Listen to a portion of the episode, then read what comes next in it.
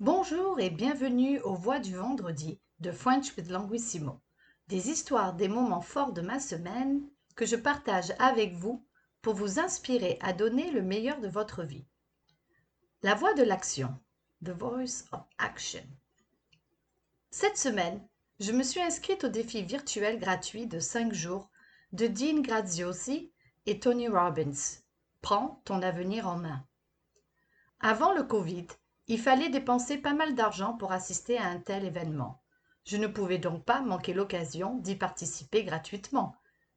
Une chose incroyable s'est produite lors du premier jour. Ma créativité a explosé. J'ai commencé à écrire un des livres que je voulais écrire depuis longtemps. La voix de la vie.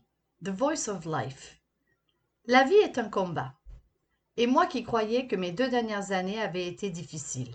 Ce n'est rien comparé à ce qu'est en train de vivre une de mes amies. Récemment, on lui a diagnostiqué une tumeur au cerveau qui est agressive et non opérable. Cette semaine, elle vient de commencer les séances de chimio et de radiothérapie. Et malgré ce qu'elle traverse, elle garde une force et un courage phénoménaux. La vie peut nous tomber dessus comme ça, du jour au lendemain. Et c'est pas juste. Mais il n'y a pas d'autre choix que de se battre. Alors, ma chère Magali, bats-toi. On est tous derrière toi. La voix de la gratitude. The Voice of Gratitude. Tous les jours, je remercie le ciel d'être en bonne santé et d'être entouré de personnes que j'aime et qui m'aiment. Ce n'est pas le cas de tout le monde, alors merci pour ma vie. Quelques points d'étude. S'inscrire à, to register to ou for, est un verbe pronominal. La partie pronominale, le S change en fonction du sujet. Celle qui correspond à je dans ma phrase est me M.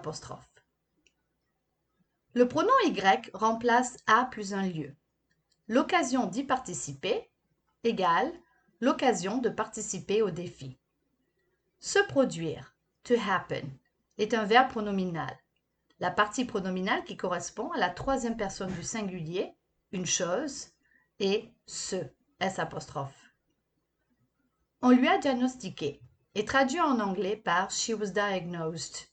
Le on ici n'est pas synonyme de nous, c'est le on de la voix passive, car ce n'est pas elle qui s'est diagnostiquée, mais quelqu'un d'autre, un médecin en l'occurrence.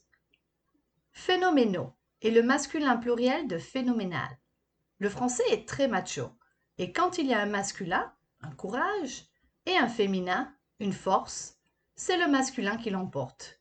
Injuste, non? Bats-toi est l'impératif à la forme tu du verbe se battre. Toi est la forme pronominale de te, t à l'impératif. Elle se place toujours après le verbe dans ce cas-là.